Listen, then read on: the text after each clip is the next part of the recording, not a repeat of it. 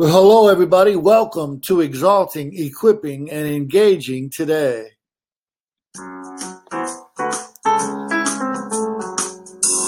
I've just returned home from a time of vacation in a cabin down south, and we spent time with family, from myself to grandkids.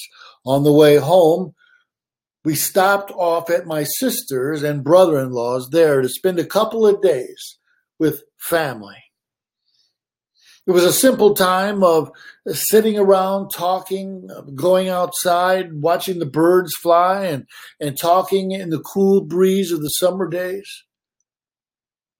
We didn't have to jump out of airplanes or or take an air balloon because it was great enough to be with my sister and family.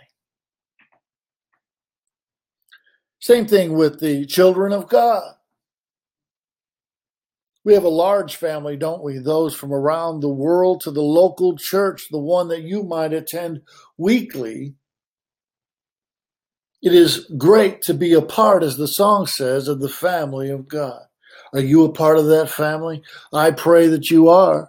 If not, you can be. Ephesians talks about us being no longer sojourners, but part of the household of God. That gives me great joy. That takes away a lot of our low self esteem. But God is the lifter up of our head because why?